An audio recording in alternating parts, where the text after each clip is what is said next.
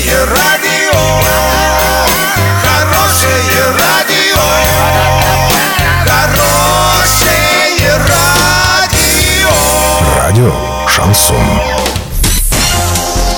С новостями к этому часу Александра Белова. Здравствуйте. Спонсор выпуска ООО «Строй Сити Трейд». Стройландия. Все для дома, стройки и ремонта. Больше не нужно искать. Покупайте в Стройландии. В Орске улица Пацаева, 21. В Новотроицке улица Железнодорожная, 55. Картина дня за 30 секунд. В Оренбурге пройдет детский форум «Юниор».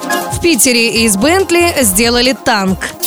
Подробнее обо всем. Подробнее обо всем. В Оренбурге с 1 по 7 июня на базе Оренбургского областного оздоровительного центра детей и молодежи «Янтарь» пройдет детский форум «Юниор». Проявить себя активисты смогут в самых разных сферах – от туризма до журналистики. Для того, чтобы стать участником, нужно подать заявку. Сделать это можно до 30 мая.